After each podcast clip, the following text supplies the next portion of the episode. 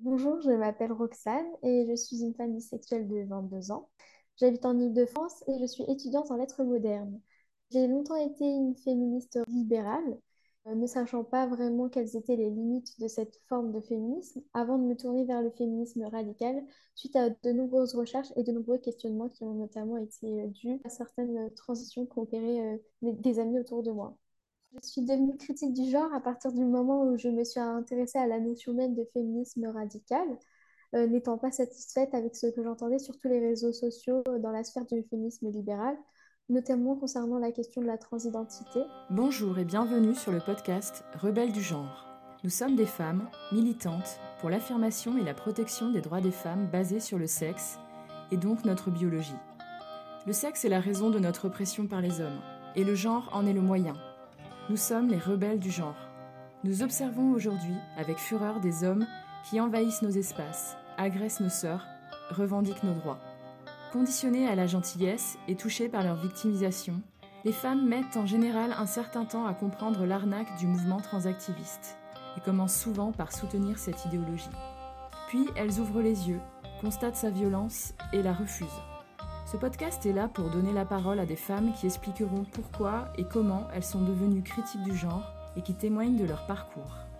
Écoutons leurs paroles. Euh, comme je disais lors de ma présentation, j'ai longtemps été une féministe libérale parce que je souhaitais à tout prix l'intersectionnalité des luttes et c'est ce qui est souvent mis en avant dans le féminisme libéral.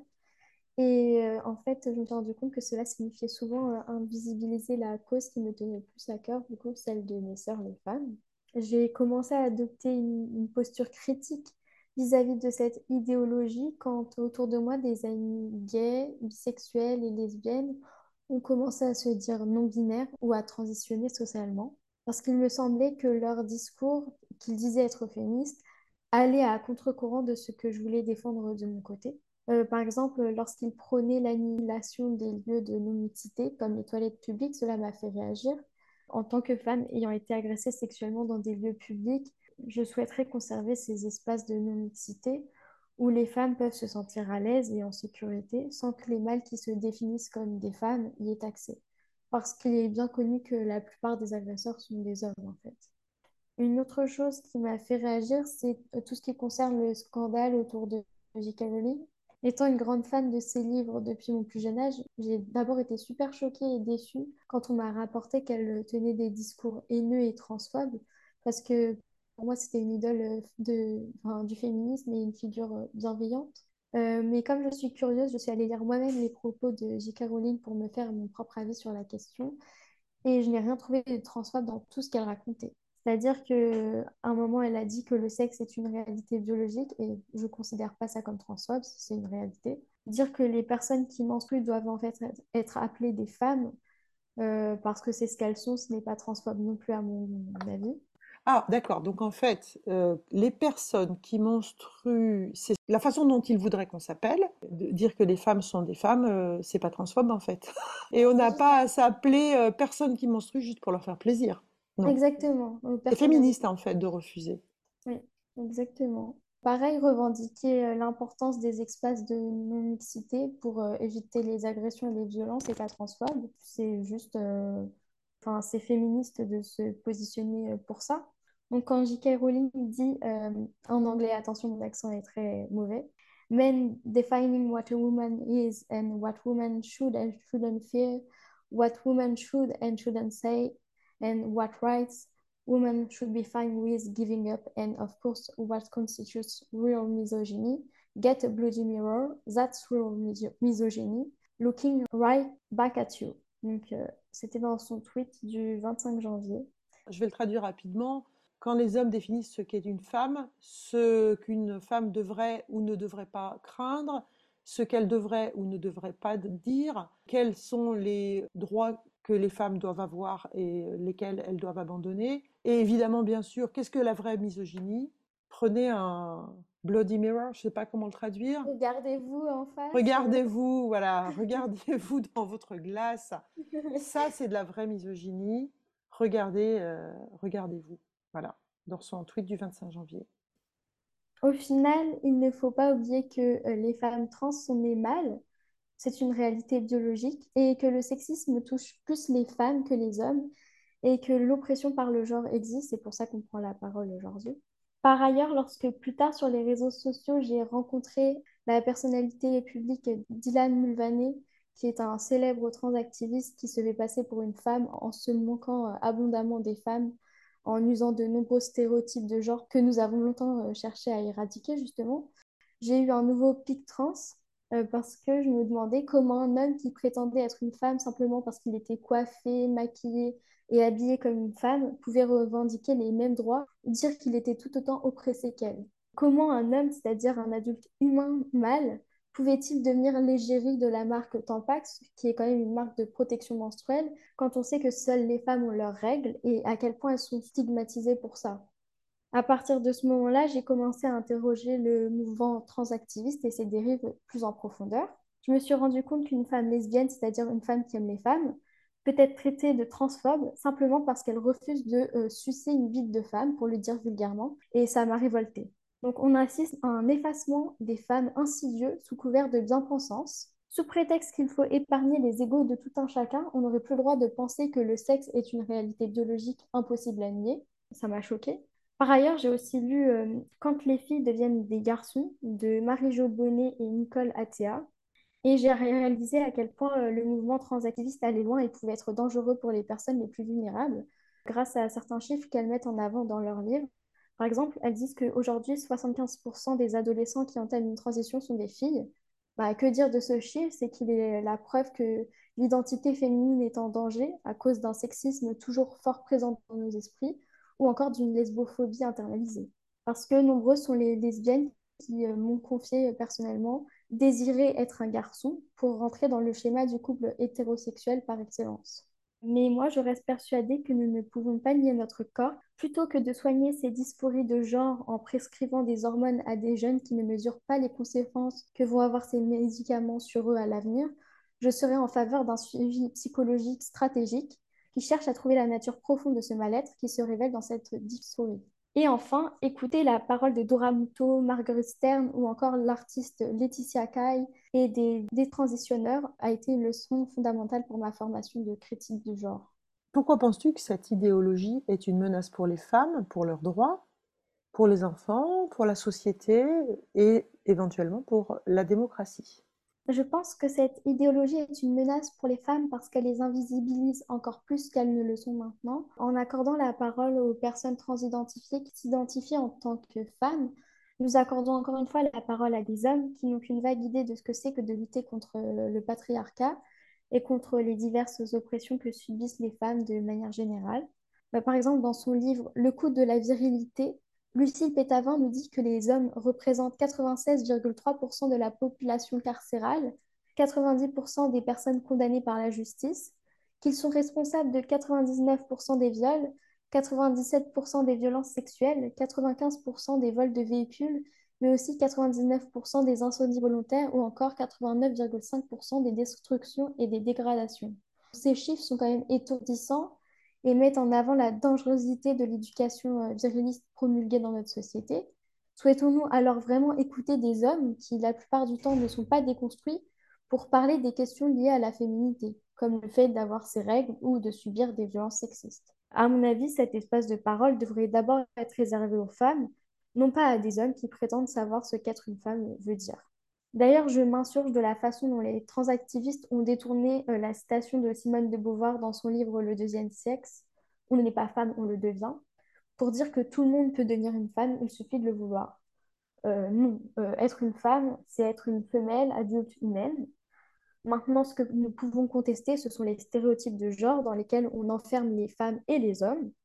Donc, je pense que c'est dangereux, en effet, de continuer avec ce discours. Euh, je pense aussi que cette idéologie est dangereuse pour les enfants parce qu'on leur fait croire qu'ils sont nés dans le mauvais corps alors que ce n'est pas le cas. Aujourd'hui, il semblerait qu'on veuille dissocier l'esprit du corps, sauf que nous sommes aussi notre corps, nous devons l'aimer et l'accepter. Et proposer une transition à un enfant ou à un adolescent, c'est malsain et complètement stupide. Un enfant est incapable de consentir, c'est un fait. Il n'a sans doute aucune idée de ce que la transition implique pour lui dans l'avenir et faire transitionner des enfants ou empêcher leur puberté via l'usage de bloqueurs de puberté, c'est les voir devenir des adultes malheureux ou ayant subi des chirurgies dont ils ne se remettront probablement jamais et souffrant euh, pour le coup d'une véritable dysphorie de genre. Par ailleurs, c'est aussi courber les chines face à l'homophobie, souvent internalisée, dont souffrent les personnes transidentifiées ou les personnes dites non-binaires, qui se revendiquent comme étant ni homme ni femme et euh, demandent l'utilisation de pronoms neutres ou de néopronoms dont certains sont complètement stupides. Si vous fouillez un peu sur YouTube, vous vous apercevrez que certaines personnes utilisent des pronoms comme cat, cat self ou dragon, dragon self. Euh, personnellement, ça m'a choqué. ça fait au moins un côté amusant euh, de ce mouvement. c'est ça, c'est clownesque quoi. Et récemment, je regardais une vidéo dans laquelle un homme s'identifiait à un chien et demandait donc à être tenu en laisse par sa compagne, à manger des croquettes et il aboyait pour manifester ses émotions. C'est complètement absurde. En plus, moi, euh, l'an dernier, je me suis trouvée à la dispersion de la Pride euh, en juin à Paris et euh, j'ai croisé beaucoup d'hommes en laisse avec des masques de chiens. Mhm. Là, on était complètement dans du BDSM, de la perversion sexuelle. Et pour te dire, ils étaient vraiment flippants. Hein. J'avais vraiment pas envie de me retrouver seule avec ces mecs. Hein. On n'a pas envie que les enfants voient ça non plus parce que c'est choquant, quoi. Personnellement, je pense qu'on est du coup des êtres humains, pas des chiens. Donc, nous sommes doués de parole et nous avons évolué dans nos comportements depuis la préhistoire.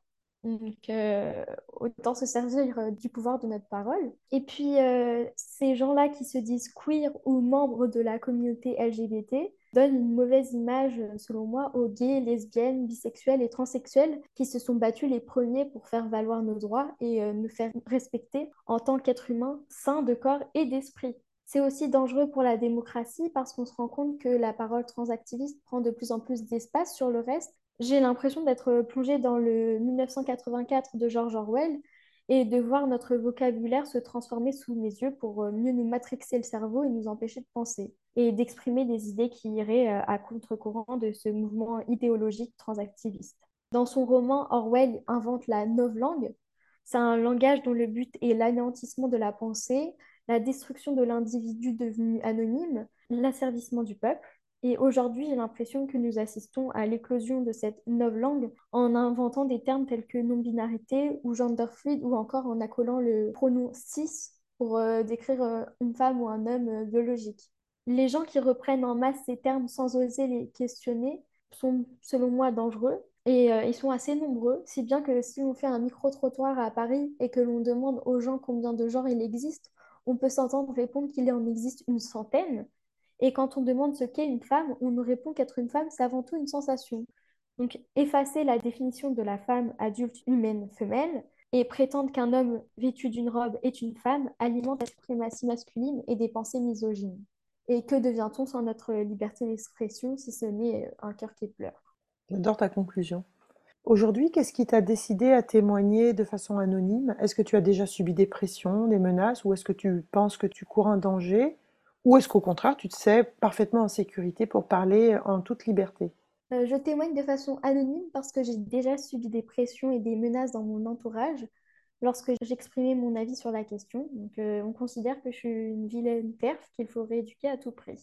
As-tu une anecdote à raconter sur un événement qui t'a marqué euh, concernant la transidentité ou le transactivisme? Alors non, je n'ai pas d'anecdote à raconter, mais j'ai un livre à conseiller il s'agit de L'Empire transsexuel de Dennis euh, J. Raymond. Je vais vous lire la quatrième de couverture parce que je pense qu'elle résume bien euh, tout ce qui se passe. Donc, dans cet ouvrage visionnaire initialement publié en 1979, l'autrice expose le transsexualisme comme un produit du complexe médical techno-industriel et du patriarcat. Raymond examine les effets délétères du phénomène transsexuel sur l'ensemble de la société, sur les transsexuels eux-mêmes et sur les femmes en particulier.